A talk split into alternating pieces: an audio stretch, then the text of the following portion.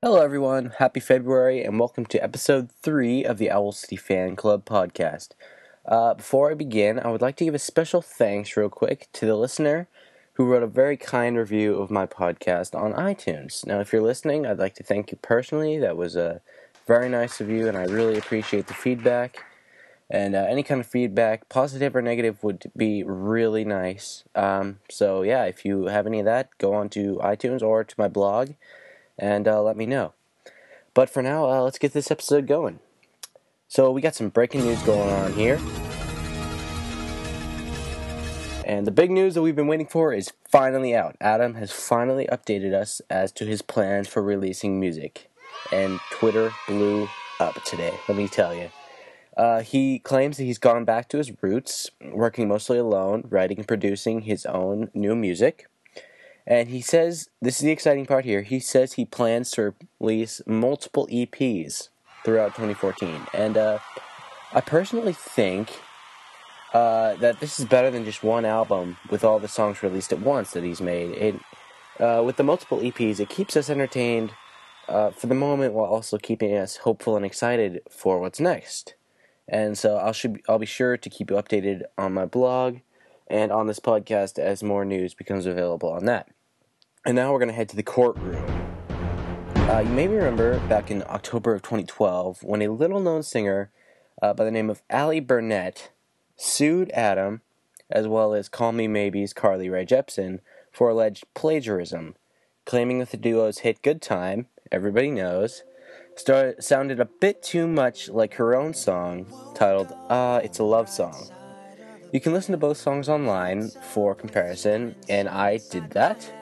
And upon listening to both in succession, I did not hear many similarities at all, and I'm sure you'll find the same. Though the choruses did sound a bit, you know, similar, the similarity pretty much ended there, except for on a very smaller level.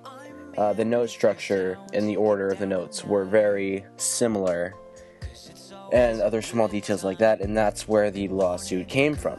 But in any event, this legal battle is not over yet. Owl City's lawyer is saying that they are holding $800,000 in royalties aside in the event that they lose this case. But he's also saying that may not happen at all. And uh, I will be closely following this story, your humble correspondent here, and I will be posting updates on the blog along that story. And now let's get off the serious stuff and have some fun. One recent tweet by Adam states, I don't always feel like wearing pants. But when I do, I don't. if that makes any sense at all. Hoodles on Twitter also were amazed at the at this genius statement. Why our hot dog? And now for the fun fact of this episode. The first pop song Adam ever wrote that included words, there were some before this, but that included words, was my personal favorite, Hello Seattle. And as a quick side note on that, I'd like to add that Hello Seattle is not, in fact, about death. Yes, I said death, as one YouTuber claimed in a YouTube comment on a remix of Hello Seattle. I know you can find some pretty ridiculous things on the internet, but that one's just borderline stupid. I mean, considering that Adam went on a whole rant on his blog and in multiple interviews claiming that Hello Seattle is in fact about him imagining what uh, Seattle is like uh, when before he'd ever even been there. So uh, I like that idea, and I do not like the idea of death. And so I'm very glad that the song is not in fact about death. And you people in the comment section of YouTube need to check your facts. and there you have it, another episode of the Owl City Fan Club podcast. Please check out my blog which is ocfanpodcast.blogspot.com. And subscribe on there for email updates. It'll email you every time I update my blog, which is very handy.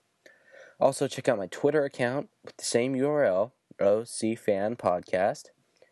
And thanks for listening, guys. And I'll be sure to keep you updated on those stories I reported on. And I will see you next time.